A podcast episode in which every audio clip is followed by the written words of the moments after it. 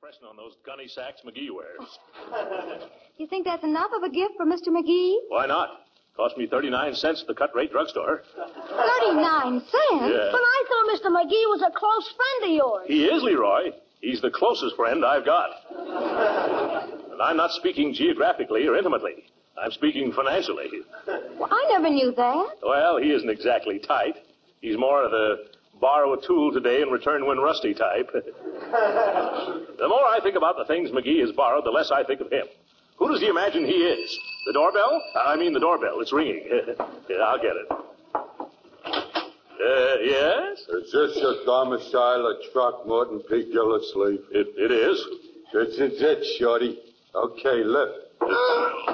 Hey, this is plenty heavy. Hey, where do you want this box, mister? Uh, put it right down here for now. Um, Uh, what's in it, uh, mister? Just keep your shirt on, will you, buddy? Uh, All right, ready, Spike? Yeah, let's get this over with. All right. A one, a two, a three.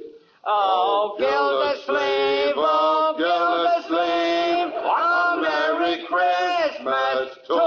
Oh, Gildersleeve, oh, Gildersleeve, are you old tight? Hallelujah. We brung a great big gift, you see, from Wistful Vista, Fiddle Oh, Gildersleeve, oh, Throckmorton Pete Gildersleeve, please sign here on the dotted line.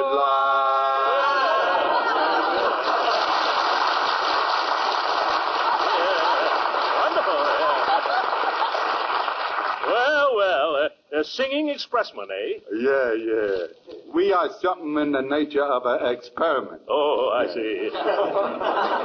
You're doing it for the company to see if it's satisfactory. Yeah? Oh, no, we're doing it for the men to see if it's remunerative. oh, yes, I get it. Well, here you are, boys. A dime for each of you. A dime. um, Why, Spike, this guy ain't got no respect for music. Yeah. But he sure got a lot of respect for money.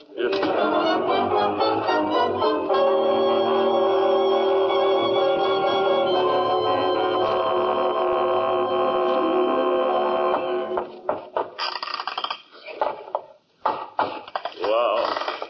I never saw a box so hard to get open. Oh, Must have taken me an hour. Yes. Now to see what Fibber McGee has sent me. what is it, Uncle Mort? Huh? Yes, Gee, another box. Yeah? And all done up with Christmas wrappings and stuff. uh, Oh, my goodness. Hand me the hatchet again, Leroy. Oh, no, no, Unc. Can't you see what it says? Where?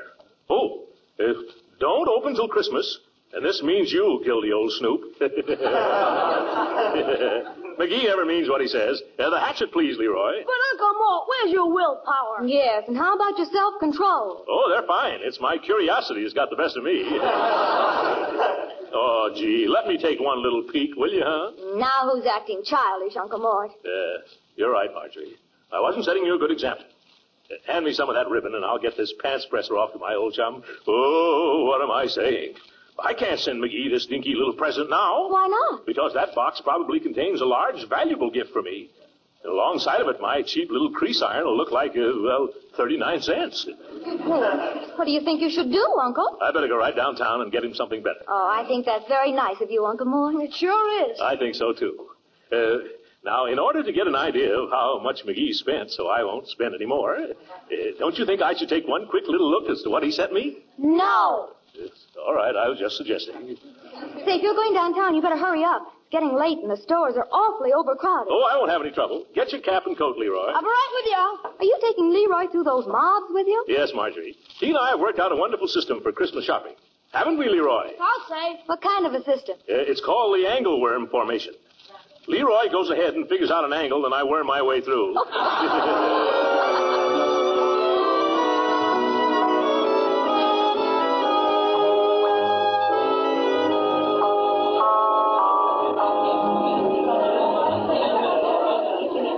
Gee, Uncle Mort, this is certainly a ritzy store. Yes. Haven't I always said that the best is none too good for Fibber McGee? Well, how do you do, sir? What will it be? Uh, I'm looking for a present for a friend.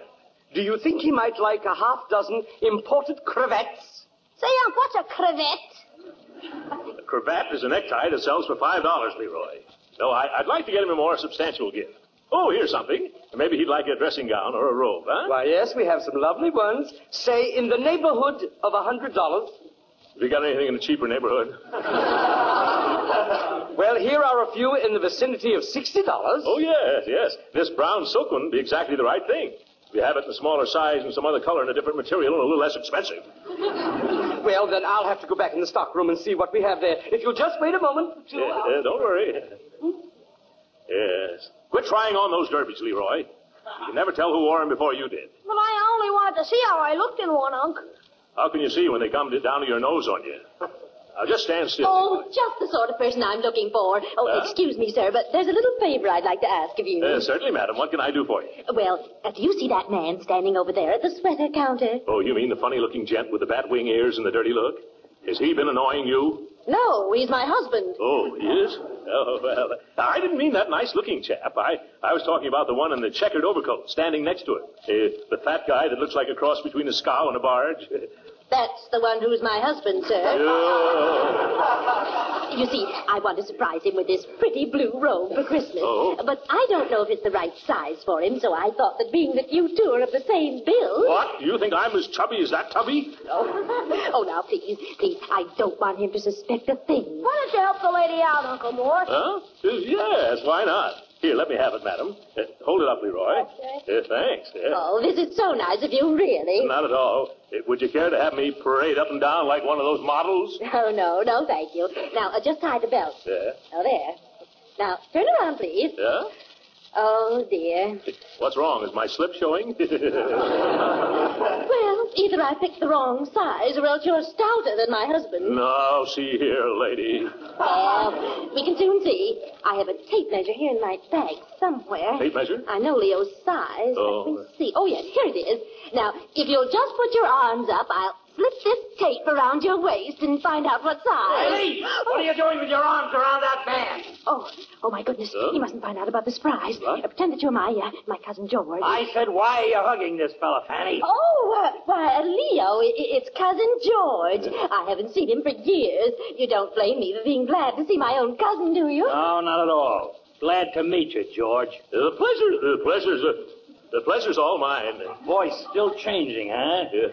Well, George, Fanny's told me all about you, but I always picked you as a different man. Well, I was a different man up till quite recently. Oh, it's, uh, it's just too bad that Cousin George is just passing through town and can't stop over for a visit. Huh? Aren't you, Cousin George? Who? Oh, me. Oh, yes, uh, Cousin George. I just happen to be driving. through. Driving? I thought you hated automobiles. Uh, do I? Yeah, didn't the automobile ruin your horse collar business? Oh, I don't know, did it? Oh, yes, yes, of course.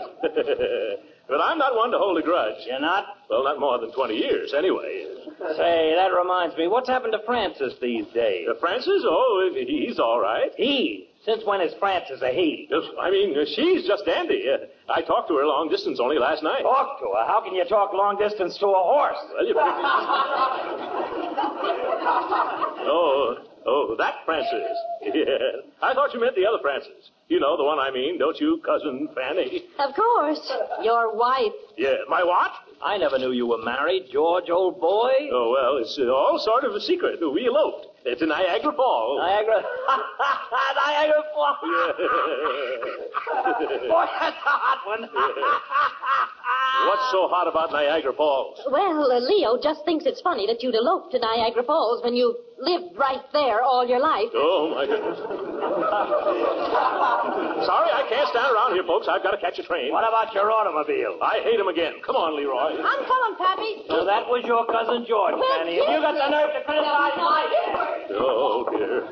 Wait a minute, Uncle Mort. Where are we going? Out. Let's get away from there before that gorilla gets hep. But did you just... He'll wring my neck.